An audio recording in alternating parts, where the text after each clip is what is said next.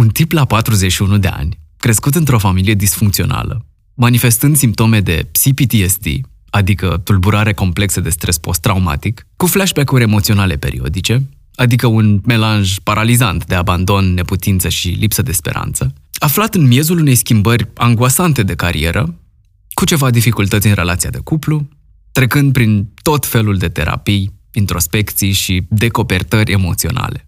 Wow, Vlad, spune-ne mai multe, ce subiect incendiar abia așteptăm să auzim.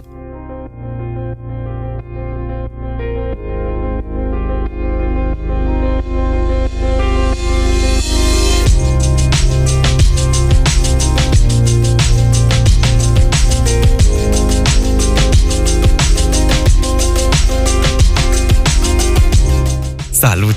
Eu sunt Vlad, iar ăsta e Bine cu mine, podcastul meu despre well-being integrativ, adică despre toate lucrurile care mă ajută să fiu bine cu mine, văzute din perspectiva propriului meu proces de recuperare din efectele creșterii într-o familie disfuncțională și de înflorire, cum îmi place mie să-i spun.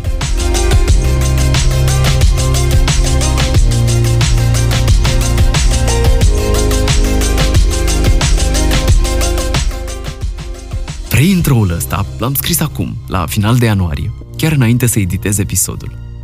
Însă intro-ul l-am scris undeva în noiembrie. Și mi se pare mișto, zici că am avut o premoniție. Aproape 3 luni mai târziu, vorba aia, vremea rea, perspectiva rezistă. Ba chiar simt că îi redescoper sensul, mai ales că m-am apucat de citit Refuse to Choose, o carte despre pluridisciplinari, multitalentați și multipotențialiști, cum li se mai spune. Oameni cu preocupări diverse, concomitente sau consecutive, care, iată, se pare că sunt, sau suntem, mai bine zis, configurați altfel decât majoritatea. Iar angoasa asta cu trebuie să-mi găsesc acel lucru, the thing, pe care să mă specializez, e o angoasă, pentru că aplicăm ceva ce funcționează pe mulți alți oameni, pe noi, care suntem configurați altfel.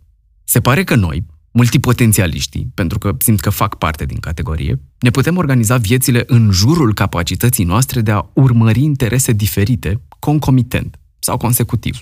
Deși, știu, sună destul de aberant, așa de la distanță. Abia aștept să termin cartea și să vă povestesc mai multe pe subiect. Bun, mai departe, intro-ul.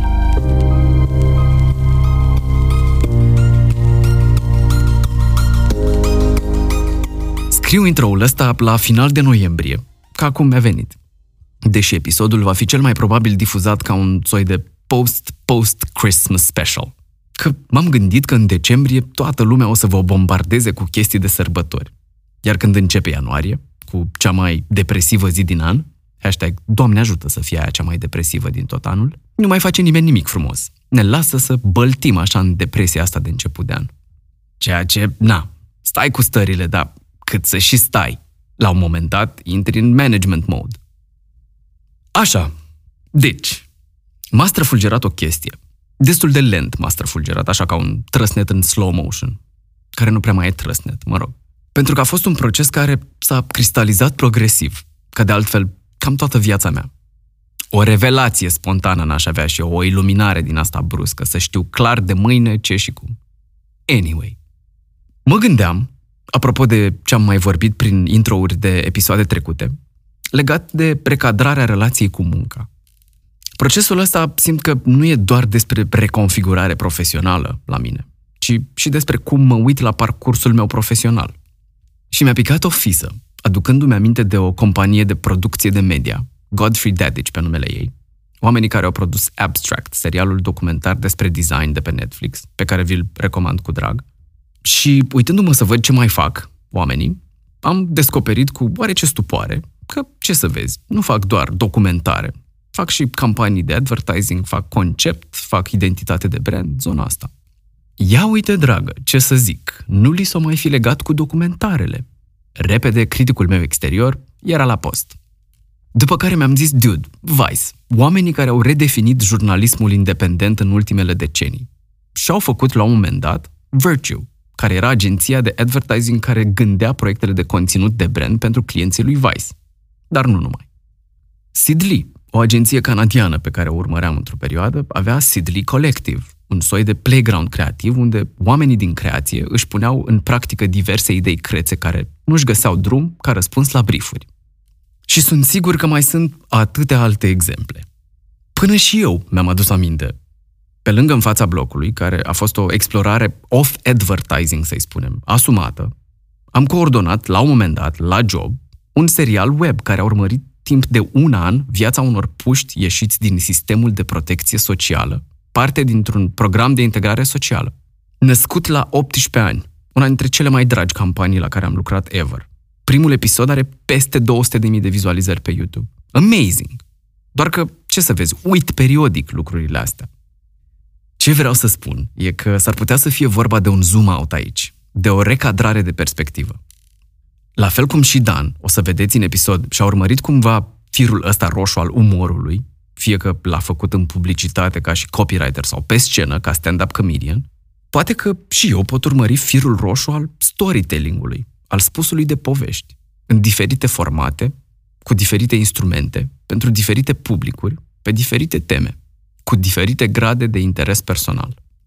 Și o posibilă variantă, care sună parcă tot mai plauzibil, e cea în care unele nu le exclud pe celelalte. Pot lucra și identități de brand și campanii integrate pentru clienți cu care rezonez, într-un ritm care să-mi permită să respir, și pot fi și producător video când e cazul, cum am făcut-o anul trecut pentru prima dată, și pot face și un podcast, din care, cine știe, poate la un moment dat iese și un documentar Netflix, hashtag Doamne ajută, trimitem intenții în univers. Și pot face și concerte, workshop de conectare prin muzică. Stay tuned, pregătesc ceva foarte, foarte special și drag mie. Așa. Și nu trebuie să fie ori una, ori cealaltă. Sigur, uneori focusul poate fi mai mult pe unele decât pe celelalte. Însă unele proiecte se pot hrăni din altele sau pot crea sinergii cu ele. La anumite momente, unele îmi pot cere mai multă atenție și energie, în timp ce altele mai puțin. Și în toată ecuația asta, eu decid ce fac, cât fac, de unde mi iau pâinea pe care o pun pe masă, de unde mi iau cana de sens de care am nevoie și de unde amplific sau îndeplinesc nevoia de exprimare artistică. Care, by the way, pot să fie toate acoperite de un singur job, dar există și varianta în care fiecare vector din ăsta e acoperit dintr-o altă activitate, cum explică băieții în Designing Your Work Life. O carte pe care o recomand oricui aflat în orice proces de reașezare profesională. Dar despre asta într-un alt episod. Mă rog, poate a sunat așa ca o falsă revelație, pentru că deja trăiesc asta de ceva timp, de fapt. Doar că în mintea mea era până acum un soi de fază pur tranzitorie. Iar acum cred că accept că ar putea fi o variantă plauzibilă de stil de viață pe termen mediu, nu doar o etapă de tranziție.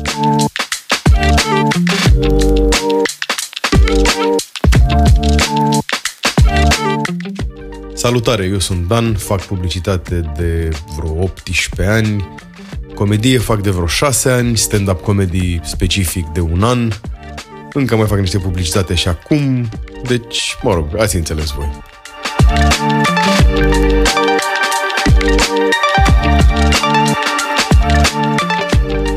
Pe Dan îl știu din industrie, între ghilimele, ca să zic așa, din auzite, de pe la diversi prieteni comuni.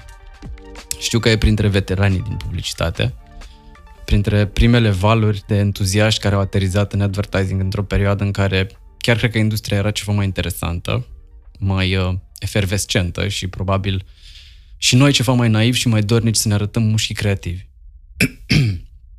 Adev. Știu că a schimbat câteva agenții, că e un creativ apreciat și premiat la festivaluri naționale și internaționale și mai ales că e printre puținii creativi români, despre care știu eu cel puțin, care a lucrat în străinătate. Episod despre care am fost mereu curios, dar despre care nu l-am întrebat niciodată, mainly și pentru că nu ne-am întâlnit niciodată față în față. Până acum, Dan e însă de niște ani bun comediant cu acte în regulă. Stă la masă și cu veteranii dintr-un alt domeniu, cel al stand-up comedy-ului românesc. Cu show-uri în toată țara și, mai nou, chiar și în afara țării, din câte știu. Așa că, Dan, mulți ani de disponibilitate și bine ai venit la Bine cu mine, seria #35 peste 35. Sigur, salut! Mamă, cum sună, deja m-aș la 35, 42 peste 35, da. 35 peste 42, de fapt. A fost o discuție pe care am avut-o cu mine, apropo de dacă e 35 peste 35 sau 40 peste 40, recunosc că am fost leneș și am zis, bă, n-am energie de 40 de povești, dar poate am energie de 35. Da, plus că îți oferă o plajă mai largă, 35, o știi, mai, poate găsești mai mult entuziasm. Dar noi ne-am văzut, sigur, noi ne-am văzut la un moment dat. Cred că pe la ceva, bine, inevitabil ajungi să te vezi cu oamenii din... folosesc industrie, că deja s-a pus pe masă cuvântul. Cred că am văzut pe la niște party-uri, ne-am văzut... E foarte probabil. Erai tu cu o colegă de-a mea, nu mai știu, dar ne-am dat ale mele, îmi cer scuze, exact. Spotify-ului și oamenilor. Nicio problemă. Dar în continuare susțin că sună îngrozitor de ale mele, dar mă rog. Dar știu că ne-am văzut la un moment dat, am și băut, am și utilizat, parcă, nu mai știu, dar... bucata asta, nu aș băga mâna în foc, dar știu sigur că ne știm. Mult înseamnă. Exact. Dar cu siguranță ne știm din industrie și din vedere și din prieteni comuni, doar că nu ne-am apucat niciodată să stăm de povești în niciun fel și mă bucur de fapt că n-am apucat, că uite, acum o să te trag de limbă pe toate părțile. Păi dacă tot făcusem intro ăsta care s-a terminat cu străinătățuri, mă gândeam să facem așa un intro după intro în conversație și să te invit să ne zici despre oricare străinătate vrei tu, ori despre aia cu publicitatea, ori despre asta cu comediul, care ți-e mai dragă sau mai proaspătă. Cred că aia cu publicitatea e mai... În primul rând, cred că e mai amuzantă aia cu publicitatea și... am vorbit un pic despre o parte din ea. Am stat un an jumate, am lucrat la o agenție din Hamburg, județul Hamburg, Germania. Și a fost o experiență foarte dubioasă. Serios? Total, din punct de vedere profesional. Atunci, interesându-mă publicitatea, n-am făcut nimic. Adică, dacă mă ghidez un pic cu întrebări despre, ca să știu exact ce să răspund, pentru că am atât de multe povești de acolo, dar foarte puține despre publicitate. Păi aș începe cu ce înseamnă că n-ai făcut nimic. Nu știu la ce se referă, n-am făcut nimic. N-am făcut nimic în sensul că eram la o agenție. Eu am plecat acolo în urma unui telefon primit de la un prieten care mi-a zis, efectiv, într-o zi de august, ce faci? Mă, uite bine, vrei să lucrezi în Hamburg? Și de ce nu? As you do. Am întrebat, zic, Hamburg, New York sau Hamburg? Nu, Hamburg, aici, lângă noi, în Germania. Și, efectiv, mă plictiseam. Eram la o agenție obscură pe aici, unde chiar nu făceam nimic. Și am zis, mă, de ce nu? Nu aveam multe opțiuni să mă distrez. Și în septembrie eram în Hamburg. M-am zburat prima și singura dată cu business class în viața mea. Frumos. La un interviu. Da, a fost un dus-întors, așa, cu 4 avioane într-o zi. Nu mi s-a părut cine știe ce agenția la momentul ăla, dar era clar că aveau bani, orașul era mișto, așa că am zis, fuck it, mă duc. Dar de ce a fost nasol? Pentru că era o agenție care se ocupa de 90% de cafea. Ok. Autointitulată The Coffee Center of Excellence, titlul ăla pe care îl dai să păcălești niște clienți, clienții fiind Jacobs. Punctez că voi nu vedeți, dar Dan e... 6:15 seara și mi-a oferit o cafea la care am zis politicos. Nu pentru că nu bea cafea, dar asta nu-l oprește pe el. Cine știe, poate de acolo e fără cafeină. Sau așa. Și a mea, cel puțin. Da, și lucram pentru brandul Jacobs, cunoscut pentru efervescența lui creativă. Da. Exact. Și cam asta făceau. Dar pe mine m-a amuzat că se chema The Coffee Center of Excellence. M-a obținut un pic de la glume. Atunci am zis, hai totuși să ajung să lucrez. Așa și ziceau ei înșiși lor, înșiși sau... Da, zic, self-auto-intitulați The Coffee Center of Excellence, titlul dat pentru client, cumva. Era o agenție făcută pentru clientul Jacobs din Bremen, care trebuia să unească toate forțele creative ale lumii care lucrează pe Jacobs. Ceva absolut distopic și stupid. Culmea, cu oameni, majoritatea foarte mișto aduși acolo. Adică am avut colegi, asta era partea bună. Că eram cu... un olandez pe care îl chema Marius, colegul lui care era olandez indonezian, un băiat care era brazilian evreu, o americancă, colega mea de echipă, art director, care era absolut stupidă, exact cum îți imaginezi americanii nasoi, dar la un moment dat am lucrat cu un băiat freelancer în echipă care era un american genial, absolut funny as fuck, fiind art director, dar scria mai bine decât mine, adică genul ăla de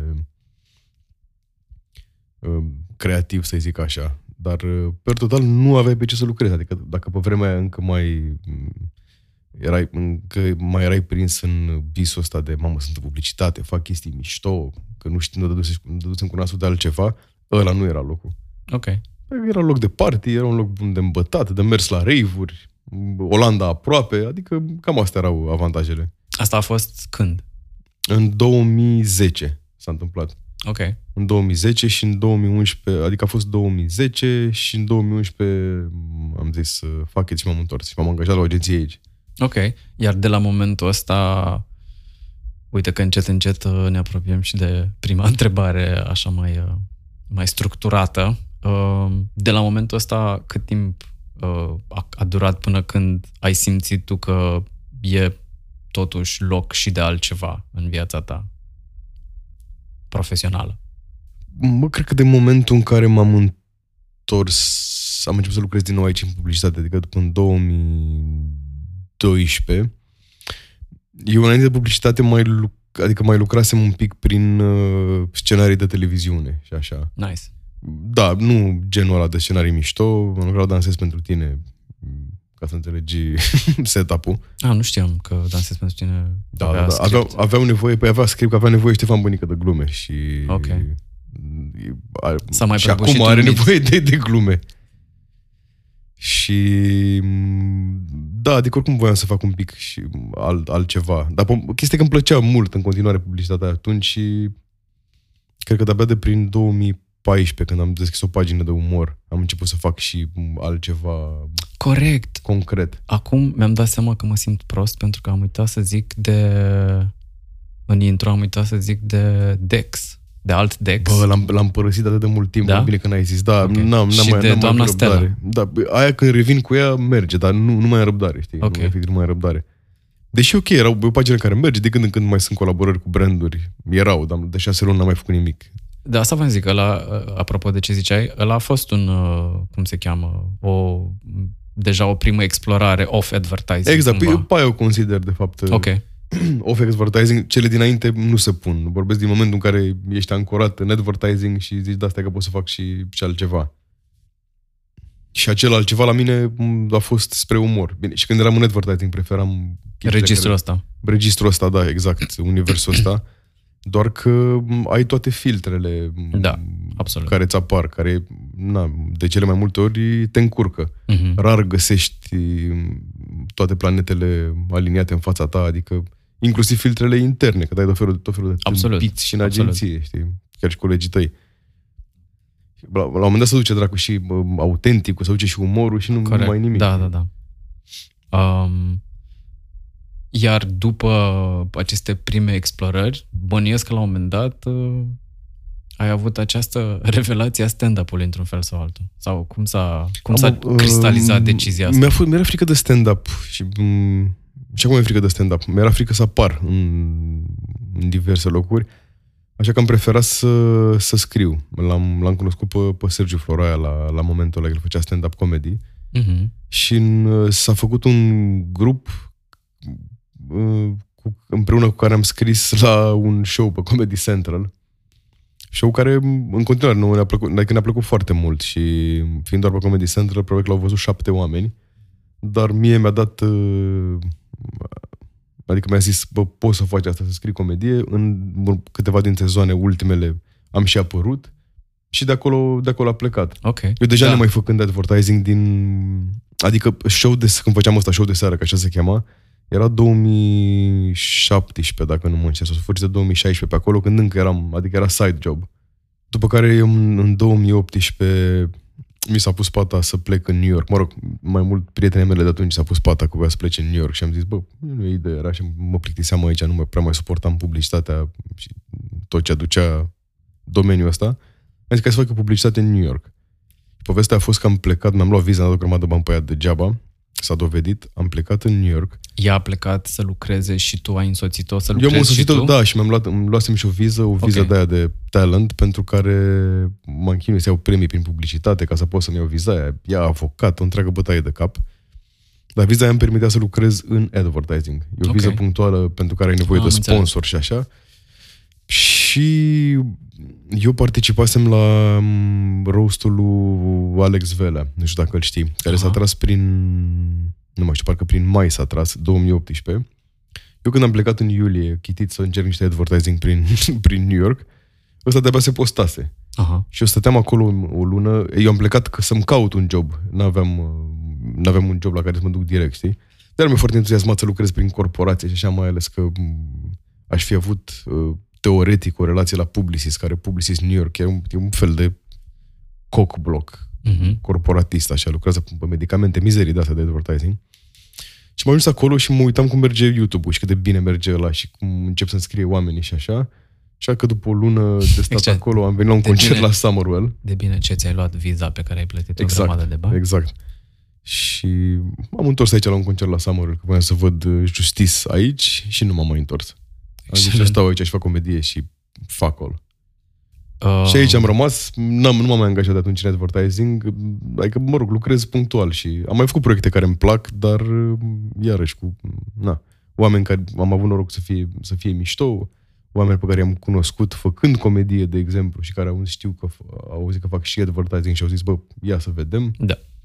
Că s-au legat binișoara astea. Am pus două pinuri mentale. Primul e cum anume ajunsese și în ecuația din care a rezultat show-ul de seară. Că ziceai că l-am cunoscut pe... Adică, mă rog, îmi imaginez că oamenii au prieteni și uneori prietenii le povestesc prietenilor despre diverse oportunități. De-aia eram curios, tu te știai cu gașca dinainte? Nu, mă știam doar cu Sergiu. Mai mersesem pe la niște show-uri de stand-up. Nu eram foarte, foarte, foarte mare fan al stand-up-ului și nici a majorității comediei care se făcea atunci la noi, pentru că, ca și acum, multe comedie de masă, și că nu dădeam foarte mari șanse României pe tema asta, dar pur și simplu vorbind cu el la momentul ăla, ne-am dat seama că avem cam același tip de umor. El știa că mai scriu și că sunt copywriter în publicitate și că pe asta fac. Eu mai tradusesem niște piese de teatru pentru un prieten, de exemplu, și a zis, bă, hai să facem așa. Pur și simplu, ne-am dat seama că bă, funny guys, de ce să nu scriem ceva împreună? Sure. Și al doilea pin era, dacă reținusem eu bine, ai zis că la un moment dat a fost un gap între momentul în care te-ai decis că, bă, nu mai vreau publicitate și momentul în care a apărut orice altceva sau plecarea la New York. Și eu eram curios, gap-ul ăla a fost... Mai ai idee cât timp a fost? Când am rămas așa cu senzația că a fost un soi de suspensie în neant, care a rezonat cu mine, pentru că și la mine e multă suspensie în neant. Stai să-mi recapitulez în cap un pic. Deci eu lucram într-o agenție aici. Eu știind că la un moment dat va trebui să plec să-mi găsesc un job acolo. Dar, în state. În state, da. Okay. Dar nefiind foarte încântat de ideea de a lucra într-o altă corporație. Știi? Am zis că încerc. Și gap-ul a fost de fix luna aia cât am stat în Brooklyn și după aia când m-am întors aici și am decis că nu mai vreau să mă angajez full-time, știi? Ok. Dar lucram mai mult atunci pe publicitate decât o fac acum, știi? A fost un gap foarte, foarte mare. Da, de fapt, speram să zici că a fost, nu știu, băi, 2 ani, n-am știut ce era cu mine. Nu m-am știut în munte. Nu, okay. să-mi regăsesc. Nu, că n-am plus, că n-am răbdare. Când am fost în Hamburg, am avut plăcerea să fiu șomer de lux și vreo câteva luni și n-am mai putut. Și nici nu mai aveam chef să lucrez, să stau printre nemți. Adică a fost așa... În Hamburg, unde tu mersesești la agenția... Am mers la agenția aia unde... Excelența Cafelei. În Excelența Cafelei, unde la un moment dat... Eu nu pot să lucrez dacă ceva nu-mi place, știi? Și dacă nu-mi place, zic, fuck it, îmi bag așa și adică nu mai lucrez. Iar eu petreceam zilele la biliard cu colegul meu. Am înțeles. Toate zilele, nu zilele, toate zilele la biliard, fumând și bând, știi? Și ne mai sunau directorașii de creație ce erau pe acolo, dar nu l-am foarte în serios, știi? Și la un moment dat, evident că m-au dat afară. Am înțeles. După un an, știi? Și ai stat, ai continuat să stai în Hamburg. Da, am continuat să stau în Hamburg pentru că mi-am dat seama, aveam un prieten foarte bun, pentru puțini nemți, chiar mișto, pe care i-am întâlnit, care mi-a zis, hai că-ți fac eu o șmecherie, îți completez toate... E o birocrație îngrozitoare în Germania. Mi se pare un pic peste România și Italia. Adică de la oameni care au petrecut luni întregi încercând să-și găsească cazări în Berlin. E sinistru și în Hamburg era și mai greu să găsești cazare, pentru că e și mai scump să bată ea... Eu la un moment dat am găsit o garsonieră și n-am rămas, fac o mică paranteză, pentru că te duci la un fel de audition, așa, pentru... Așa, pentru apartament, da, exact. Comisii, jurii. Cu scrisoare. Deși eu câștigam bine acolo, eram un expat, aveam organizația, am făcut niște ghilimele în aer, care a dat o scrisoare de recomandare și după aia te prezinți, sta la o coadă de aia de 50, că era înghețată pe Victorie, așa, la un apartament. Un apartament mic, dar într-o zonă care nu plăcea mai mult, era o zonă mai punk. Eu cred că eram cel mai calificat dintre toți oamenii să ia apartamentul ăla, mai puțin faptul că eram român. Asta nu cred că ajută foarte mult pe niciun CV. Aud, da. Dar ăla, garsonera unde eram eu, era unui bulgar, cu care am înțeles minunat, de altfel. Okay. Deci, salut vecinii noștri. Și n-am luat apartamentul, ca să aflu că, de fapt, l-au luat, la un moment dat, îl luaseră un cuplu de lesbiene. Care, aia, zic, dacă bifai tu pe ceva minorități, pe nu știu... Și am zis, da, băi, am zis că e greu, sunt român, da, e greu să fiu o lesbiană comunistă. Exact, la momentul ăla, că astea erau două lesbiene neocomuniste. Zic, bine, foarte bine. Și da, m-a ajutat băiatul ăla cu toată hărțogăraia și am rămas pe ajutorul de șomaj de lux ca un fel de vacanță. Am mai stat câteva luni în Hamburg, hrănind lebede, scriind, plimbându-mă și făcând... Adică a fost mișto, de la un moment dat te plictisești. Asta vreau să te întreb. Că mai colaboram cu oameni de pe aici, adică mai făceam chestii pentru România, pe cinstitele drepturi de autor pe vremea aia, știi? Dar asta a fost o perioadă în care tu mai degrabă te așteptai sau credeai că o să... sau sperai să găsești un alt job acolo, sau mai degrabă erai așa deschis către diverse? Bă, eram deschis către diverse și mai mergeam la interviuri acolo doar pentru că eram acolo. Aha. Iar înainte să mă întorc în țară, am luat un interviu. Luat un interviu, da, la o agenție, nu știu dacă oamenii care ascultă sunt băgați și știu acronimele astea obosite, FCB. Le explic eu, le facem o legendă la final. Building, poate. Da, Food Content Building, așa. Ăștia sunt. Unde am luat un interviu cu o doamnă care era foarte încântată de engleza mea, doar că trebuia să lucrez pe Nivea. Și m-a sunat... Nu ți-a plăcut ție cafeaua, dar să vezi ce-ți plăcea? Să vezi crema. Centru de excelență în cremă. Și m-a sunat pe frătrițe, mi-a zis, păi, de-abia aștept să vii, rupem. Și am zis, thanks a lot, dar I'm going the fuck home. nu mai. Și am preferat să mă duc acasă decât să mai stau pe acolo vreo 6 luni să... Okay. Lucrez cu creme și cu SPF-uri pentru țâte sau ce mai vindeau ăia, zic, lasă. Și am întors în București frumos cu Clio-ul meu negru și cu jumătate în viața mea pe care o mutasem cu același Clio în Hamburg și cam asta a fost. Dar experiența cu ajutorul de șomaj în Germania e mișto. Adică dacă ai un salariu care depășește un anumit prag, chiar e... Da, pe cheltuieli nu prea ai. Aveam și un prieten bun acolo și el tot din publicitate, apropo, nu știu dacă îl știi, pe Dan Bondrea. Am sunat cunoscut. Care s-a întâmplat, da, absolut smart gagioșa, care s-a întâmplat să fie și el în Hamburg în perioada aia și cu el îmi făceam veacul. Ok. Dar îmi dau seama că m-am auzit un pic din exterior acum și am avut așa un moment de hai mă, câtă cronologie vreți să facem? Facem timeline-ul vieții lui Dan? Ce căcat! Că de fapt marea miză acestei întrebări sau zona în care ea așteaptă să înflorească e ce anume te-a determinat realmente să te extragi dintr-un domeniu în care îmi imaginez că investisești niște ani din viață și niște resurse și niște nopți nedormite, poate, nu știu, că se purta la un moment dat în industrie. Cred că încă se mai poartă. Bineînțeles, mai ales că sunt piciuri și pur și simplu că îmi plăcea mult mai mult domeniul comediei, pentru că e mult mai liber, e mult mai fun. Evident, decât... Și pentru că n-ai filtrele de care spuneam. Dar asta înseamnă că a fost, de fapt, o perioadă în care you kind of did both, mai mult sau mai puțin. Și acum le fac pe amândouă, doar că s-a schimbat ponderea dramatic. Asta era un alt punct la care voiam să ne uităm, pentru că toată povestea asta cu seria de 35 peste 35 a pornit, mă rog, ca toate seriile care ar să fie în podcastul ăsta.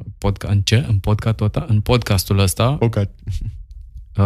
A pornit foarte personal, pentru că eu sunt într-o reașezare de viață și de carieră și cumva felul în care am pornit sau m-am așezat în povestea asta a fost așa, pe genul, bă, dați-mi drumul, lăsați-mă, luați mâna de pe mine că mă piși pe industria asta și pe oameni și pe proiecte și să nu vă mai văd, să nu vă mai aud, că a fost oribil, 2 burnout-uri și așa mai departe. Care a fost o perspectivă foarte...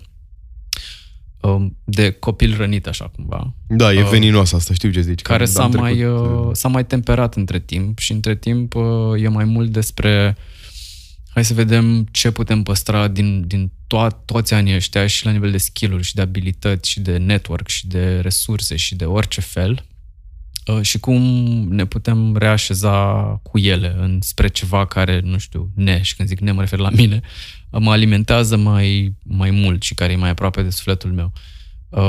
Și setup-ul actual este de freelancing în comunicare și explorări off comunicare, much like you are doing.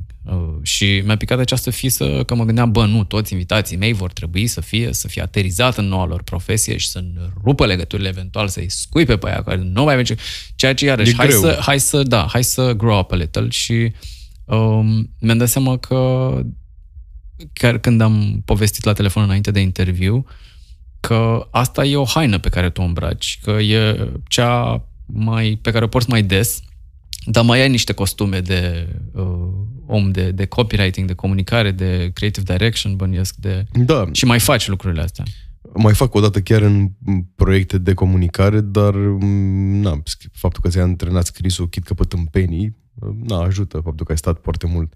Mă gândeam la ce skill-uri în afară de abilitatea de a nu dormi nopți și așa, și antrenarea ficatului, care vine odată cu nedormit nopțile în publicitate, și mă gândeam că de networking-ul nu-l consider un skill. Se întâmplă sau nu, da, ajută, e un asset, să-i zic. Dar, adică oamenii pe care ți-ai făcut, pe care ți-ai atras când erai acolo.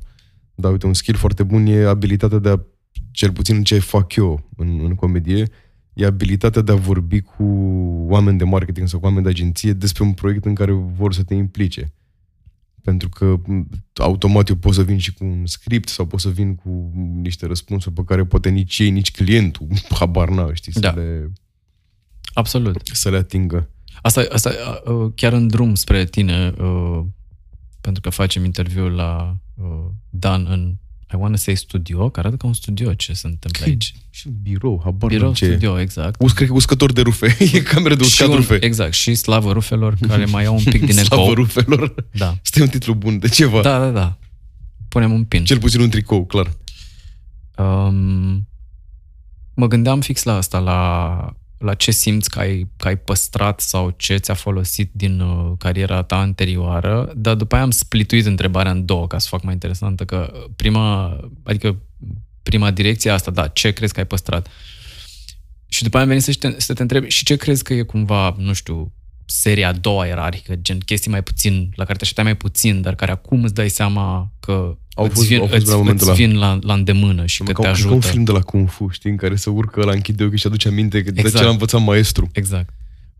Deci adică abilitatea de a scrie mi-e clar și abilitatea de a vorbi cu oameni dinspre brand, dinspre companii și așa mai departe. Makes a lot of sense și eu simt cumva aceeași chestie. Uite, cred că și vorbitul în public, deși eu am mult mai mult trac să vorbesc într-o prezentare cu niște oameni. Nu-mi zice cât de cât pe scenă. Ba da. Nu, pentru că e...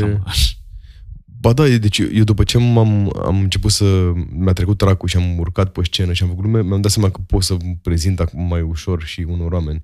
Pentru că pe scenă sunt niște oameni care știi de ce au venit acolo, n-au nicio agendă ascunsă, pe când gândește că mergi la o prezentare de pitch în care poate pitch-ul ăla e aranjat, e o proastă care stă pe telefon, e unul care se uită și n-are nicio treabă. Da, și tu vorbești că nu sunt oamenii tăi neapărat. Plus că mergi, iarăși, eu vorbesc din perspectiva unui angajat al unei agenții. Când mă duc și piciuiesc acum ceva, am cazuri în care lucrez cu clienții direct. Păi, altă relație. Sunt oameni care mai scriu pe la 1:30 noaptea. Dacă strează bine, dacă nu vorbim la a doua zi. Dar sunt relații făcute altfel, sunt făcute pe încredere, pe prietenie, pe băut o bere. Și la ăștia evident că n-am trac. Dar ți-am zis, când ești într-un boardroom de idioți, n-ai cum să n-ai trac. Și nu ți-e frică de ei. E mai mult scârbă și tracul ăla de stânjeneală, să vorbesc jumătate de oră cu ăștia. Da, exact. Și te se prezint asta de care oricum n-aveam chef. Asta în care eventual nu cred, dar exact, prezintă ceva în care nu crezi unor oameni de care nu te interesează. Exact, și pe care nu te crezi. Da. Nu cred că trac e cuvântul, da, e momentul în care realizezi inutilul situației, care am pățit de multe ori în publicitate chestia asta. Și într-adevăr, asta când prezinți ceva în care nu crezi, mai ales pe vremuri, mai simte când se prezentau vizualuri, existau, vorbeam despre niște vizualuri. Da, da, da. Și explicai... Printuri, metafore și mai era un cuvânt pe care dacă îl mai aud, cred că îi dau unei un picior în gât direct, era cuvântul rațional. Da, vremul rațional, bă, ce... Asta voiam să zic, că trebuie să facem o notă de subsol pentru felul în care era folosit și e folosit. Exact. Că nu e gen, băi, chestia asta e rațională, nu. Rațional era un soi de credential, un soi de explicație, argument din spatele unei idei. Da. Exact. Aș vrea un rațional. Un rațional, pentru că de multe ori erau niște imbecili care nu înțeleg. Dar dacă nu înțeleg multe chestii evidente, știi, pe care le prezentai, dacă nu se înțeleg, înseamnă că nu-s bine. Da, nu se explică. Nu e ok. Nu, exact, let's just drop it. Și de multe ori nu știa nimeni chestia aia, oricum. E ora 3 și n-avem rațional. E ora 3 și du-te monții, mă. Adică voiam să întreb, voiam să te întreb, mănânc căcat, mă uit în întrebările de pe laptop. Ai intrat pe întrebări.com, ce zic? Exact. Și următoarea întrebare e legată de cum ai făcut schimbarea efectiv și cum ai implementat decizia, sau mă rog, care au fost etapele, dar se diluează această întrebare în lumina conversației pe care am avut-o deja și mai degrabă aș simți să te întreb cum au fost primele experiențe în stand-up și într-o lume care era nouă până la urmă, chiar dacă aveai ceva experiență. Da, mă, uite ce destul de haotică. Eu, pe cât organizat sunt uneori la job, oricare ar fi, ăla pe de haotic sunt în decizii și impulsiv și așa că a fost o noapte acolo, m-am trezit. Prima mea urcare pe scenă, nu pot să zic stand-up, că din respect pentru colegii mei care fac stand-up, adică am spus niște glume care au mers și au prins, dar am avut noroc. A fost la un caritabil, la Club 99, unde e prima oară când am urcat singur pe scenă, s-a râs și am zis, ok. Și după care prin februarie 2017, dacă nu mă înșel, lucram la o mizerie de... Mai știi minte Case Films? Acele căcaturi de filme pe care le faci ca să videourile un jur de oameni de studiu de caz? Da, absolut. Exact. Case studies. Proiecte de premiu, da. O diaree a publicității. Ca și premii în publicitate, de altfel. Și lucram la un dăla și știu că am zis directul meu de creație la momentul ăla că vezi că mă duc, am un show în Brașov. Așa, Batman, we have to deliver. Zic, da, și eu la fel. Adică nu e nicio grabă, te rog eu frumos. Eu mă duc la un show și... Am fost cu băieții și am fost cu grupul și am avut un show la un teatru care se cheamă Reduta Brașov, care e foarte mișto.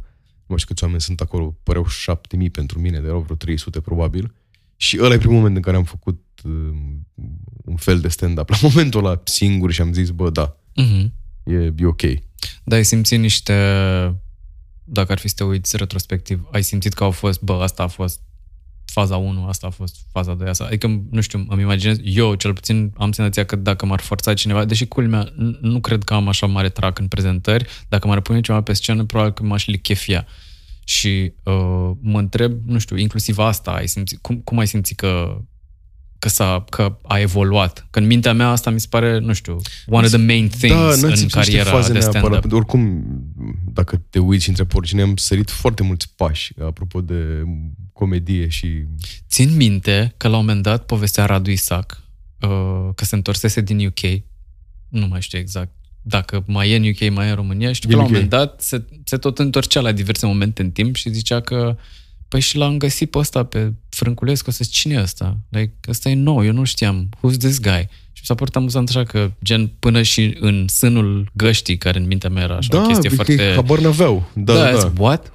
What? Who's this guy? Pentru ei am venit de nicăieri și am avut noroc să apar la niște momente care au fost, cum a fost roast-ul ăla, care au duduit și unde, chiar dacă o dădeam cu emoție și se vede clar că n-aveam așa multă stăpânire pe mine, fiind glume scrise pe care le citești, nu e, se simte corect, problema delivery-ului, ca la stand-up. Și care era întrebarea asta, că am luat un pic așa, apropo de faze. Da, exact. Întrebarea dacă ai simțit că au fost niște etape și mai după urma să te întrebi și ce ai simțit că te-a ajutat să treci de la una la alta. Au fost niște etape, pentru că, uite, până 2018-2019 am încercat să fac stand-up și tot aveam trac și frică. Stand-up, nu, la roast-uri și la de-asta de formă fixă, cum sunt formatele, una scurtă sau așa. sau orice format care presupune improvizații sau glume date pe loc, n-am niciun fel de problemă. Uh-huh. Dar asta cu materialul scris de acasă, care trebuie să-i adaugi o voce, o intonație, un joc pe cât posibil, un act-out, acolo era problema. Okay. Așa că 2020, oricum, stând mai mult în casă, n-am făcut decât niște mizerii pe Zoom, 2021 aproape deloc și de-abia în 2022 am zis, băi, ia să fac niște stand-up că sunt prost, adică pierd niște trenuri. Și eu consider, odată ca să nu jignesc oamenii care fac stand-up și prietenii mei, eu cred că de un an fac stand-up. Adică fix din noiembrie 2022. Ce tare! Adică atunci simți că a fost... Da, că m-am dus într-un mini-turneu singur și da, și m-am dus cu materialul meu și nu neapărat cu glume scurte, ci cu o formă un pic mai lungă și... luat în piept, adică mers la show direct în Iași, am fost cu Mane Voi, și cu doi opener, Mario și cu John, și în momentul ăla am zis, da, vreau să fac stand-up. A fost complicat. Ce anume a fost complicat? 3 luni să... Păi partea asta cu trac, cu emoție, cu materialul pe care îl încercam prima dată, că voiam să scap și de glumele pe care le dăusem înainte. În principiu asta. Și lipsa stage time-ului. Efectiv, dacă nu faci, nu te dai cu capul de heckler, de tot felul de situații, n-ai cum să reacționezi la ele. Iar ne făcând atunci 2021 deloc și jumate din 2020, îți dai seama că am pierdut...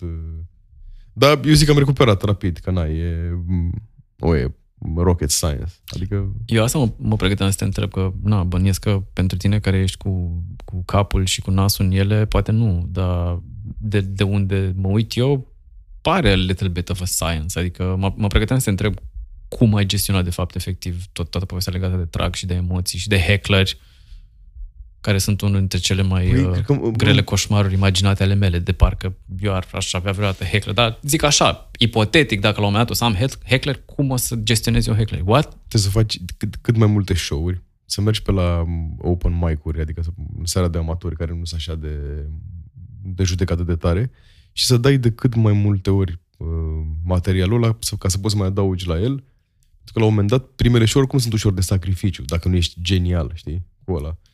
Vezi dacă e unul prost, îl arunci la gunoi direct, dacă e unul bun, mai pui pe el și la un moment dat e o medie. Adică sunt și acum serii în care iese mai rău din varie puncte de vedere. Ce înseamnă? Pur și simplu, uite, poate să fie un show pus mai devreme și să vină mai puțină lume.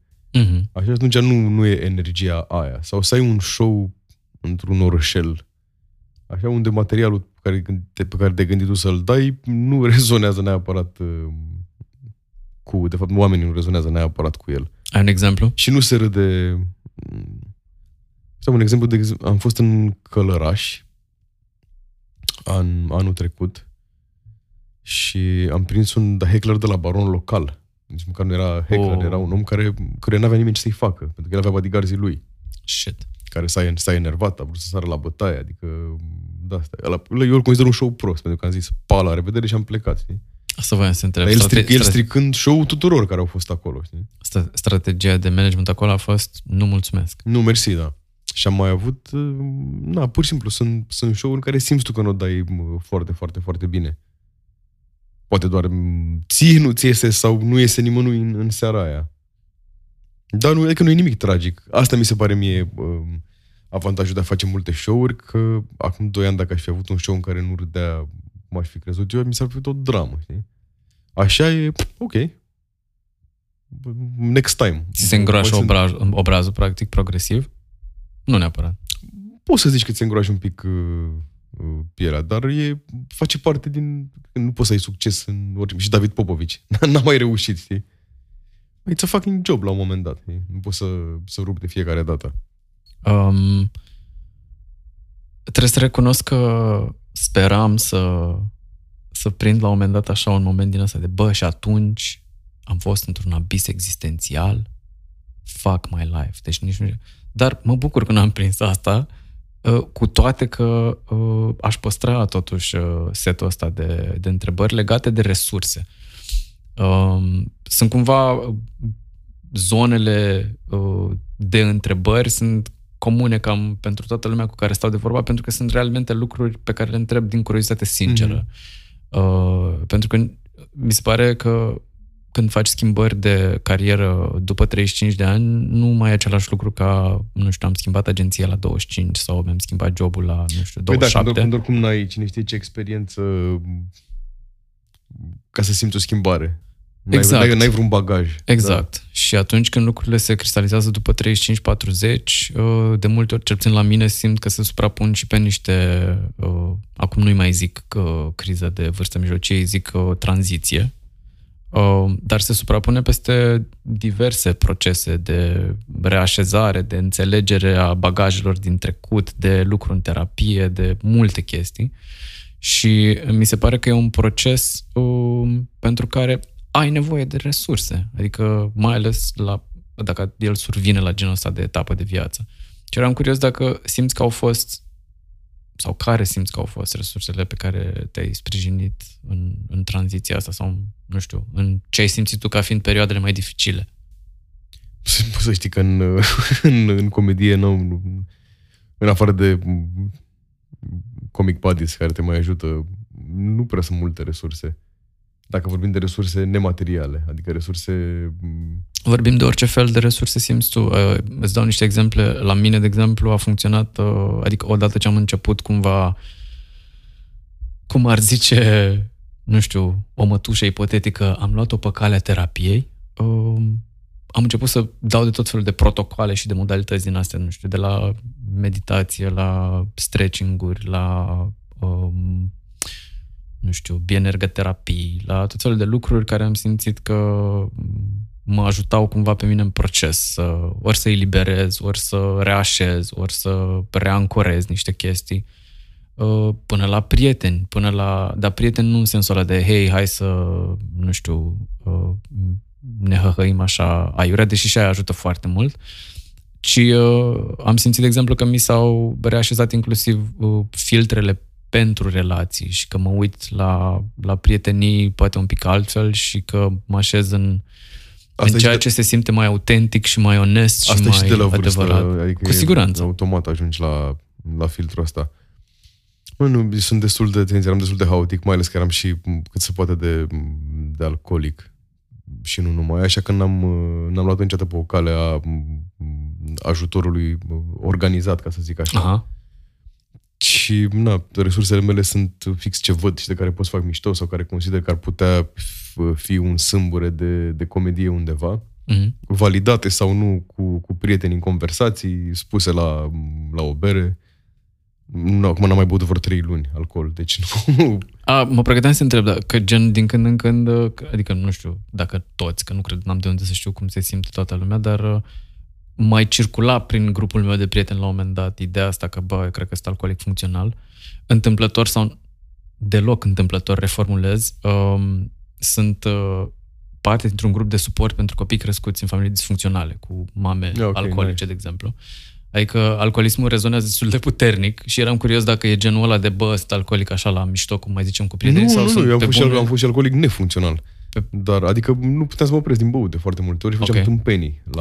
Nu mi-am pierdut, adică m-am pișat pe mine pe parcuri sau așa, n-am ajuns încă la momentul ăla, dar am decis că e mai bine să nu beau. Acum, sincer, nu beau pentru că am vrut să mă duc la sală și să dau jos niște chile și n-aveam cum vând alcool. Ok. Mi-am dat și seama că nu mai făcusem o pauză de băut mai mare de 3 luni, cred că de la 13 ani. Bă, fuck it. Nu... Da, a fost generația aia. De să beam vodcă de la chiar 13 ani. Nu e o exagerare. Insane. Da, și mă simt mai bine acum. Mă pregăteam să te întreb ce simți sau cum simți că s-au reașezat chestii. Păi, pot să mă concentrez mult mai bine. Chiar nu e glumă cu asta, cu alcoolul ajută. Mai ales dacă vrei să faci sport. Ajută enorm. Deci iarbă n-am mai băgat de foarte, foarte, foarte mult timp. Și că se zice că suma viciilor rămâne constantă și eram curios, simți că le-a luat altceva locul? Nu, asta mi se pare o chestie pe care mi-a zicea diriginta la un moment dat. Nu, e... Ar însemna să iau cocaină în continuu și nu iau. Adică nu deloc, nu în continuu. Cred că e destul de viciat în gânduri, dacă ești genul ăsta de comediant. Așa că ai... Ăla e outlet-ul tău. Da, mizeriile ies pe gură. Nu trebuie neapărat să intre pe nări, știi? Fair enough. Sunt curios dacă ar fi să pui degetul pe niște momente dificile din toată reașezarea asta. Îți vine ceva în minte? Asta cu tracul pe care deja ți l-am zis, care e greu să... E greu să te lupți cu el la început. De unde reținuserăm, adică cu ce am rămas eu de acolo e că repetiția e mama învățătorii în sensul ăsta. Dar a mai fost ceva care ai simțit că te-a ajutat să așezi chestia asta? Nu, în afară de repetiție și review-uri și sfaturi de la peers, care ajută foarte mult. Mai ales că dacă coagulezi pe lângă tine oamenii care chiar contează, că na, în orice industrie nu toată lumea e ok. Și cred că și ideea asta de trecerea de la un salariu pe care știai, e sigur că îl iei pe lună, chit că făceai ceva care nu-ți plăcea, la niciun salariu pe lună, făcând ceea ce îți place, dar neștiind dacă o să meargă sau nu. Și asta e un moment destul de ciudățel. Dar eu cumva, adică încă mai făcând publicitate și având niște proiecte, n-am simțit niciun moment că, mamă, ce dracu fac cu viața mea acum, știi? Asta a fost și în continuare una dintre principalele mele surse de anxietate și mi se pare interesant că, la fel cum nu prea există... Eu plecasem în 2015 din agenția în care eram ca să mă concentrez pe colecția de jocuri pe în fața blocului. Și mă rog, ce proiecte extra sunt mai... Ce mișto e proiectul ăla? Să rămână. Uite, ăla, acum zic sincer, mi s-a părut un genul de proiect care putea să fie făcut de oricine, știi, nu neapărat oameni din publicitate, că știi că mai fac proiecte ale oamenilor din publicitate care puta proiecte făcute de oameni din publicitate. Ok. Era un proiect mișto pe care să facă absolut oricine avea ideea. Foarte mișto. Să rămână. Aia a fost o perioadă în care mi-am asumat așa un soi de haină temporară de antreprenor fără să știu ce implică. Și asta mă pregăteam să zic, că la fel cum nu prea te învață nimeni decât experiența ce înseamnă să fii antreprenor, din păcate la fel nu prea te învață nimeni cum să gestionezi incertitudinea financiară. Și stăteam și mă gândeam, bă, fuck it, ar trebui să facă și mai un curs pe schimbarea asta de mindset și pe felul în care o navighez, pentru că e fucking hardcore, adică e ceva complet și, mă rog, sunt convins că, nu știu, poate noi am fost sau suntem mai privilegiați pentru că avem cum să rulăm și într-un setup din ăsta de freelancer în paralel cu orice altceva, dar sunt oameni care nu pot să facă freelancing și pentru care mă gândesc că o tranziție de genul ăsta e crippling, așa, adică te paralizează. Nu poți fi gropar, freelancer sau neurochirurg, știi? Junior neurochirurg, da. Și asta mă întrebam, tu cum ai navigat povestea asta? Adică, mă rog, îmi imaginez că te-au ajutat... Nu imaginez că ai zis, nu trebuie să imaginez eu, că chiar ai zis că te-a ajutat, că ai mai avut gig-uri pe lângă, dar asta ideea în sine de mindset... Pe mine asta m-a ajutat și altfel mi se pare destul de dăunător, adică foarte dăunător, pentru că tu, mai ales în momentul în care vrei să faci o trecere și vrei să lucrezi, să schimbi, să schimbi domeniul și să flirtezi un pic cu antreprenoriatul, dar creierul tău e ocupat cu anxietate de, mamă, ce fac? Oamenii n-are cum să iasă bine, știi? Nu-mi dau seama cum, că ți-am zis eu pe zona de sfaturi așa sunt varză, pentru că eu sunt haotic. Doar conștientizez faptul că ar fi complicat. Dacă n-ai side gig-uri, nu înțeleg cum faci chestia asta. Suicid, probabil, cred că e prima opțiune. Chiar nu înțeleg cum fac oamenii. Da, știi ce zici. Că trebuie să fie al dracu de puternic, să stăpân pe tine, să zici... Da, mi-aduc aminte din interviurile anterioare și conversațiile pe care le-am mai avut cu oameni pe subiect că nu au fost... Adică mi-aduc aminte povești cu oameni care planificaseră cu ani înainte genul ăsta de decizie și de exituri și făcut cu Excel-uri, cu care sunt veniturile mele, cam de cât am nevoie de fapt realmente în fiecare lună, până unde pot să scad, cum pot să proiectez asta, cum pot să fac banii ăștia ca după 2 ani să încep să... I mean, sure, dacă te ține să faci asta și dar... Așa mă plictisesc așa de repede uneori de niște chestii, că n-am cum să stau 3 ani. Te-ai plictisit, știi? Poți să știi că te plictisești încă 3 ani de acum înainte, gândindu-te ce să faci să nu te mai plictisești. Dar, repet, îi admir pe oamenii care au skill-ul ăsta? Din zereaîntrebări.com, la care mă uit acum, nu, e documentul în care mai notez întrebările, a fost cu frici? Ai zis ceva la un moment dat de niște frici, dar le dedic eu o secțiune separată pentru că mi se pare că sunt un subiect foarte personal. Frica asta că nu ești suficient de amuzant, știi? Cred că e frica de penibil pe care o au. Cred că nu mulți, că da, un contabil nu cred că e frică să devină penibil la un moment dat. Dar aici, fiind expus oamenilor, cam asta e cea mai mare frică. Mm-hmm. Că nu o să râdă nimeni. Mm-hmm. Și ce faci cu ea? Adică ce ai făcut, de fapt, cu ea? Ai făcut ceva cu ea? Bă, nu prea, pentru că, ți-am zis, cu mici excepții, am văzut că se cam râde. Ok. Și n-am, deși deja oamenii au niște așteptări, care e o chestie și mai mișto, că oamenii se așteaptă să vadă ceva, se așteptau să vadă ceva un pic mai vulgar și când faci ceva care nu e vulgar, cu atât mai mult e o surpriză pentru ei. A fost doar o frică desertară acolo. Nu pot să zic că mă urc o panică majoră. Dar a fost, adică țin minte mai că ziceai ceva mai devreme despre show-uri la care, sau bucăți de show-uri unde nu s-a râs. Da. Aici sunt bucăți în care uneori e bine să nu se râdă și parte din antrenamentul pentru scenă e să știi să dai un material lung și să nu te deraieze faptul că cineva nu râde, pentru că sunt niște bucăți care oamenii nu trebuie să râdă când povestești ceva, da, și la un moment dat o întorci, de fapt aia e gluma. E nasol când nu se râde deloc, pentru că se întâmplă, sunt niște serii și dar acolo n-ai ce să faci. Poți să testezi, poți să vezi, de exemplu, dacă intri al doilea, al treilea, habar n-am, sau închizi seara, poți să vezi ce s-a întâmplat înainte. Și unele seri se văd că sunt dezastru. Uh-huh. Pentru că se întâmplă, trebuie să fie 100 de oameni fără chef în momentul ăla acolo. Și atunci te urci și zici ce e, te stai stoic, să nu pară că ești deranjat și oamenii o să zică, e un om care și-a făcut treaba, da. Poate e de la mine, dacă te duci și îți simt, sunt ca ulii. Dacă simt frica, știi, vin la stârv. Eram curios cum te simți după o experiență de genul ăla. Nu știu, ai urcat pe scenă, ai livrat, nu s-a râs. Încă mai sunt țânțari.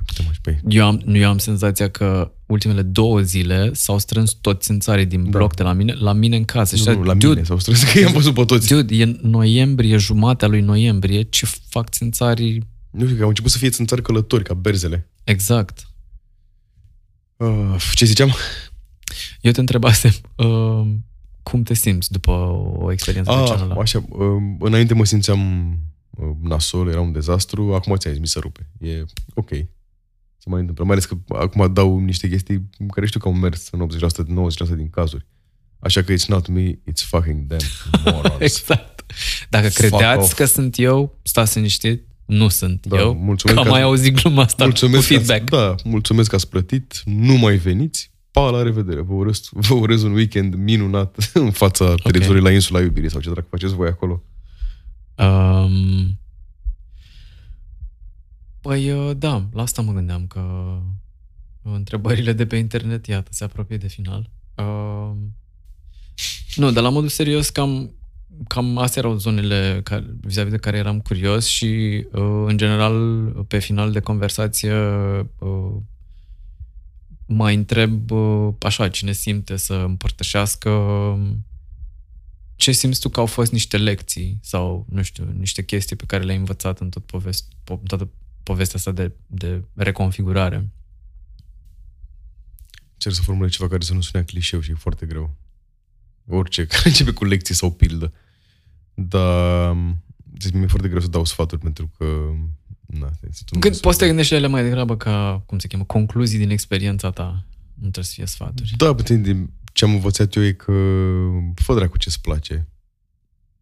Că, adică, sunt șanse mai mari asta ceva dacă faci ceva care îți place pe bune și ai chef să faci chestia aia. Că poți să-ți iei în mână, dar mă gândesc dacă toți i-au luat-o în mână, bă, care ai făcut ceva care ți-a plăcut la momentul ăla. Adică nu e o pierdere așa 100%. Versus, nu știu, habar n-am, orice alt job pe care îl faci doar ca să faci altceva. La mine altceva a fost chiar o chestie la care lucrez întotdeauna. Adică am încercat să fac chestii funny asta chiar o fac dintotdeauna. Uh-huh. Că am canalizat-o undeva acum, da, poți să zici că asta e reconversia. Asta sună... Te rog, terminați ideea că am... Nu, asta e. Mi se pare mișto că ai zis asta, pentru că îmi dau seama că e, de exemplu, un fir roșu. Adică este, de fapt, un fir... Suntem în continuare în lupte cu țânțarii. Suntem asediați, exact. Voi nu vedeți, dar e ceva dramatic. Ce exact? O să punem în post niște țânțari să pară că eram asediați, efectiv. Ia pozum pe aici, nu știu unde, că nu știu dacă știi. Da. Exact ca un țânțar. Da. Da, mi-a picat fisa că, de fapt, uite, a fost despre acest fir roșu pe care tu l-ai urmărit într-un fel sau altul și l-ai poate îngroșat pe parcurs la un moment dat. Și că tranziția ta dintr-o parte în alta poate mai puțin despre industrie și mai mult despre, I tried to stick to what I enjoyed, care erau, de fapt, chestiile fun, care atunci erau așa, acum sunt așa. Da, mi-am coborât ca, știu, coboară vatmanii din când în când și dau cu fierul la înșine. Eu cam asta simt că am făcut. Exact. La un moment dat cumva încolo eu, dar stai să... Da. Fair enough. Și n-am rămas și cu hate foarte mare pe... Da, mi se pare stupid ce se întâmplă în publicitate și n-aș mai intra într-o organizație de genul ăla, sper că niciodată, doar forța de niște împrejurări. Mm-hmm. Dar... am rămas și cu părțile bune, și cu oamenii, și cu un mare bagaj de lucruri de care pot să fac mișto. Absolut. Nu mai știu ce mi-ai zis, că te-am întrebat la chestiile la care te așteptai mai puțin să le fi păstrat. Cred că ne-am luat cu altceva. Chestii pe care nu mă așteptam să mă fie ajutat și totuși m-au ajutat din publicitate. Mă gândesc dacă există chestii de genul ăsta. Cred că utilizarea Excel-ului. Iată și momentul de highlight al interviului din seara asta. Pentru că un comedian care este 1% organizat deja este wow. Excelent. Mai ales când lucrezi cu agenții și le dai ceva într-un format. Că mai prești în Excel, într-un tabel e wow. Okay. Sau dai un storyboard sau așa. Ce mai ăsta e profesionist. Exact. This guy has done this before. Hai să nu-l agitați că sare, exact. Știi? Asta și skill-urile pe care astea ne-a trimis de pe la filmare. E un profesionist. E un profesionist, da. Da, și tot felul de chestii pe care le înveți la filmări, de exemplu. Corect, și pe platou. Pe care le înveți pe platou, care sunt acelea, adică tehnica e aceeași și catering-ul e cam același, știi ce să țalam să eviți. Dar, nu, acum serios, sunt chestii pe care le înveți pe platou la orice filmare pe care le folosești. La editing, la fel, orele petrecute editând brânză, iaurt, salam, ce căcat mai vindeau aia. Tosele. Da, ajută. Corect. Și acum tot că ai zis de 2 sau 3 ori că nu-ți place dai sfaturi, iată, a venit și momentul să dai sfaturi. Da, nu știu, cam de obicei... Cam cu asta închei, cu ce le zice sau ce simți că îți vine să le zici oamenilor care trec prin genul ăsta de procese, mai ales după 35-40, că mi se pare că e altă discuție acolo. Eu am o problemă cu timpul oricum și nu înțeleg exact ce... Nu știu ce înseamnă 35-40. Trece. Da, chiar nu înțeleg asta foarte, foarte tare. Nu m-a ajutat nici pentru că am o prietenă de 23 de ani și chiar mi-a dat și mai peste cap ăsta. Mă simt mai bătrân, asta clar. Nu știu ce mi-a venit, mulți înainte. Cred că multe înainte. Dacă ascultă și asta, multe înainte. Dar ca sfat, poți să dau un sfat pentru ăștia care vor să facă comedianți. Știi? Let's do that, da. Asta adică nu trebuie să dăm pentru toată lumea. Cred că dacă îți faci și prietenii și oamenii în jurul tău să râdă în mod constant, e deja asta cu scris, să ai talent la scris, ajută sau nu. În stand-up nu ești neapărat un mare scriitor. Da, evident, ajută la o structură și așa. Dar poți să dai 30 de glume. Și cred că poate fi educat. Adică cred că mai degrabă poți să educi scrisul și să-l cultivi decât innate talent sau ceva care e cu tine născut. Poți să te uiți la oameni care îți plac foarte mult, poți să vezi ce delivery au, ce timing au. Asta e foarte important. E ce mă chinu eu cel mai tare și cred că oricine. La timing? Da, să ai comedy timing. Care e, uite, la Donald Trump, de exemplu. Și poate de cei mai buni comedianți ai Americii. Aș văzut la timingul lui. Aș fi făcut la un moment dat un băiat a editat genericul din Seinfeld, melodia, pe un discurs de la lui Trump. și care la generim care făcea Seinfeld, ăla cu care începea, în care spune gluma de început, băi, este perfect. Este un comedy timing perfect și structură și punchline și așa. Deci sfatul ar fi, dacă faci pe cineva să râdă în mod constant, s-ar putea să ai funny bone. Acum știu că e no-do și mă simt ca bunica mea sau taică-miu, care când veneau în vizită, nu știu, la petreceri oameni, mă punea, ia cântele Vladus la chitară, să le arăți tu cum cântă la chitară. Nu mulțumesc. Și dacă o să zici nu mulțumesc, sunt perfect de acord, dar voiam să dau un pic de context. Mă gândeam să difuzez conversația cu tine cumva ca a bit of a Christmas special. Eram sigur că zici de Crăciun, sau în ideea, jur, nu, în ideea în care conversațiile de până acum și probabil că și restul or să fie destul de nu vreau să zic heavy neapărat, dar au fost așa cumva dintr-un registru un pic mai poate mai apăsat și mai sobru. Și am zis, bă, îl sun aici pe Dănuț, poate ne ajută cu un episod mai light. Și cred că a fost un episod mai light și un episod binevenit de altfel pentru mine. Și eram curios dacă e ceva ce simți să împărtășești, dacă e vreun, cum se cheamă, bit pe care simți să-l dai așa ca avantpremieră de Crăciun, nu știu. Sau... Dă-ți meu și zona de brad.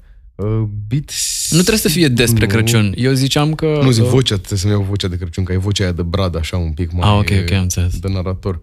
Da, ziceam că nu trebuie să fie neapărat Crăciun, dar ideea e că aș vrea să... Mă uit să văd dacă am ceva safe. Mă uitam prin observații, că de obicei asta fac. Așa, bituri n-am cum să dau și așa am puține. Sau observații, absolut. Că eu nici nu pot să pun bituri momentan pe net de stand-up, pentru că pe alea le am. Fair enough. Și chiar voiam să fac o tranziție spre... Tranziție. Ca în cuvântul ăsta. Chiar voiam să fac mai mult topical jokes pe care să înregistrez pe scenă, cu care să încep. Cum fac mai toți. Trebuie să mă ajuci cu topical jokes care să încep. Uite, cum a făcut-o Teo pe asta cu... mă rog, mai mulți au făcut, dar Teo a făcut-o bine. Cu Dorian Popa.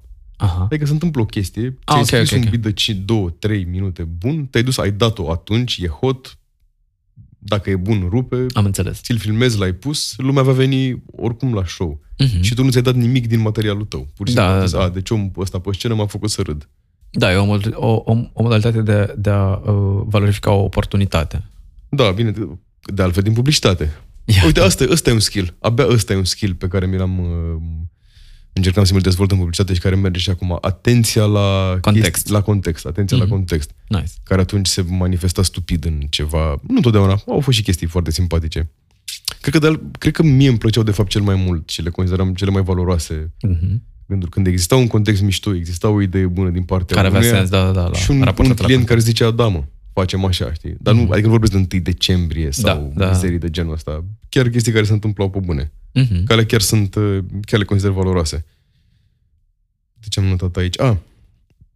Asta zic, sunt doar niște observații de ale mele. Mi-am dat seama că îmi plac oamenii ăia care atunci când îți spun ce vârstă au, se așteaptă să le zici mulți înainte. Știi, dacă nu le zici, îi vezi că să crapă ceva în ei și parcă din vina, dacă simt că o să mor din vina ta, au murit că nu le-ai zis mulți înainte. Fuck off. Cu varianta mai gravă care merge în direcția în care ei spun câți ani au și simți un spune-mi, te rog, că nu arăt. Da. Dude, arăți cu 10 în plus. Nu mă face să-ți spun nimic, te rog. Exact. Și am mai găsit o chestie cu care n-am făcut încă nimic. Și că există mănăstirea Pătrunsa în București. Este cea mai îndepărtată mănăstire, dar e mănăstirea Pătrunsa, care este în comuna Bărbătești. Nici nu cred că trebuie scris o glumă aici. Da, asta e. Și nu sunt numai călugări. Călugări masculi. Asta zic. Sunt facts of life. Eram pe plajă undeva, la una din plajele aia, la 3 Papuși din Constanța. Așteptam să înceapă un show, eram vreo 3 ore mai devreme, stăteam, efectiv, ardeam pe acolo. Și eram pe șezlongul și la un moment dat a venit un copil, cred că avea maxim 2 ani, a venit, s-a uitat în ochii mei, s-a căcat și a plecat în fața mea, la 3 metri. Excelent. Și m-am uitat la căcatul ăla vreo 3-4 minute până a venit măsa să strângă, dar era halucinant, era ce fac, cum mă răzbun. Și la momentul la soluție era să mă duc să mă cac în geanta măsii, dar nu... Asta v-am zic, apreciez că primul tău a fost de... cum fac să mă răzbun, să găsim o soluție. Bă, da, s-a uitat în ochii mei așa, a fost in spite. Da, da. Îmi aduce aminte de momentele în care o plimb pe cățelușa prietenii mele și mai faci din când în când asta și, mă rog, se caută cel mai bun loc de pe stradă pe care îl găsește și atunci o faci fericit. Se uită la mine când faci asta. Da, câinii măcar sunt simțiți. Ei se uită, caută susținere emoțională. Exact. Ca și copii, cine știe. Da. Nu, copilul era un nesimțit care s-a căcat în fața mea. Dar, mă rog, cam asta e. Pe această notă, fericit. Exact, pe această notă nobilă, o să te invit să împărtășești dacă simți că mai e ceva ce, nu știu, având în vedere tema, ce mai e cu tine și nu am acoperit sau nu am întrebat sau, nu știu, simți că a fost ceva din experiența asta care merită să fie dat mai departe și n-am trecut noi pe acolo? Nu, cred că am vorbit și de frici. Asta cu antreprenoriatul, dacă nu ești făcut, nu te băga. Ceea ce e foarte paradoxal, pentru că eu am descoperit, sau mă rog, încă descoper, că doar făcând pot să mă prind dacă sunt sau nu făcut. Și la un moment dat, când mă prind că s-ar putea să nu fie pentru mine, sau cel puțin nu în forma în care o făceam, să nu cred că ăsta e sfârșitul lumii. Gen, dude, există oameni care sunt buni la diverse chestii și nu trebuie să fie buni și la altceva. Adică poate nu ești un antreprenor mercantil, dar ești un antreprenor bun pentru tine. Adică, dacă faci o chestie similară chestie pe care o fac eu. Că eu pot zic că fac entertainment și da, e un fel de antreprenoriat. Soloprenoriat. Micro, da, exact. Dar mi-e foarte greu să cred că o să-mi deschid o fabrică de ciorapi la un moment dat. Eu de-abia mă chinui să țin un brand de vin cu Vio. Ah, corect. Sunt doi comedianți, dar niște idioți, de fapt, știi? Și e complicat. Mhm. Să-ți faci marketing pentru tine e cel mai complicat. Prefer oricând să fac pentru altcineva. Jur, e mult mai simplu. Să rămână de disponibilitate și de... Da, și eu mersi, a fost simpatic. Nu doar de disponibilitatea emoțională și factuală, ci și spațială, că iată, suntem lângă rufe aici. Unde... Da, m-am făcut de căcat cu țânțari, rufe, țânțari. Noi, deci că exact. Zici că tragem în Thailanda, undeva în Cambodgia. Aia zic, putem, măcar la sfârșit, când adaug efecte, să fie din astea de păduri tropicale, tucani, zona asta. Bă, dar unde ați fost? Băi, a fost un episod special pe care n-aveam cum să-l tragem decât într-o țară tropicală. Cum începeau scripturile alea când visa copywriter-ul să tragă undeva. Știi? Exact. We open on a beach in Costa Rica. Plajă, da, nu. Ești într-un studio, dacă ai noroc, în buftea. Păi, mulțumim încă o dată și la cât mai multe show-uri faine și sărbători cum vrei tu. La fel. Salutăm ascultătorii la cât mai multe podcasturi și, bă, chiar a fost amuzant. Nu... Am fost în podcasturi foarte dubioase, asta a fost mișto. Mai tot ce să zic. Sfat, nu mergeți în podcasturi dubioase. Mergeți în podcasturi ca asta. Mulțumim. Ciao.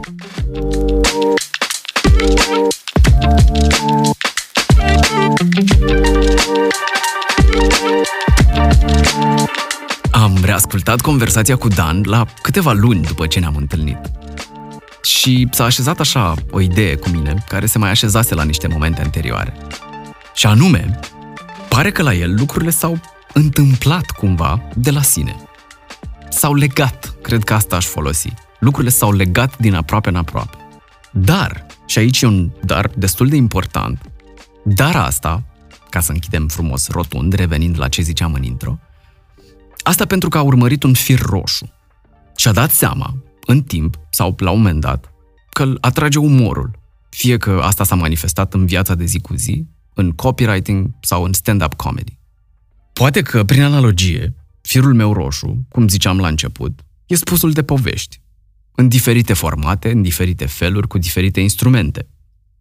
Ce are sens dacă stau să mă uit la multe momente, la teste de personalitate pe care le-am făcut, la oglindiri de la prieteni sau... la insight-uri din procesele mele de terapie sau introspecție. Și îndrăznesc, nu știu neapărat de ce, să vă invit și pe voi să vă gândiți care e firul vostru roșu. Sau care a fost, dacă a fost. Sau dacă nu există, care ar putea fi. Care e cevaul care vă atrage, vă ghidează realmente. Ce e cu adevărat important pentru voi? Mă rog, lumea petrece vieți întregi încercând să răspundă la întrebarea asta, așa că nu vă simțiți aiurea dacă nu apare nimic. Dar dacă sunteți în procese din astea de reașezare, poate lăsați asta să ruleze așa, în background.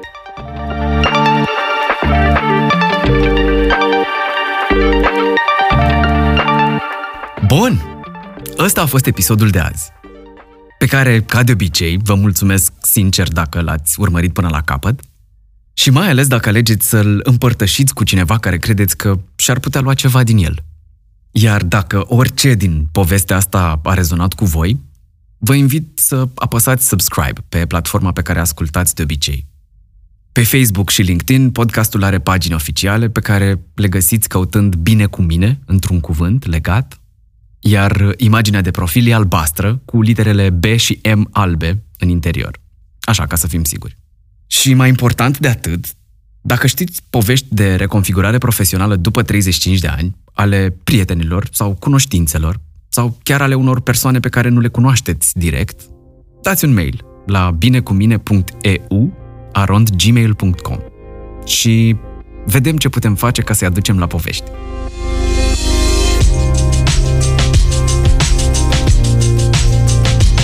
Până data viitoare, vă urez să vă dați voie să explorați ceea ce vă ajută să fiți bine cu voi înșivă.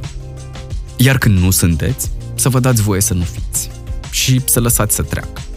Sau dacă e prea mult, să cereți ajutor. Ceau! V-am pupat! Rămâneți cu bine!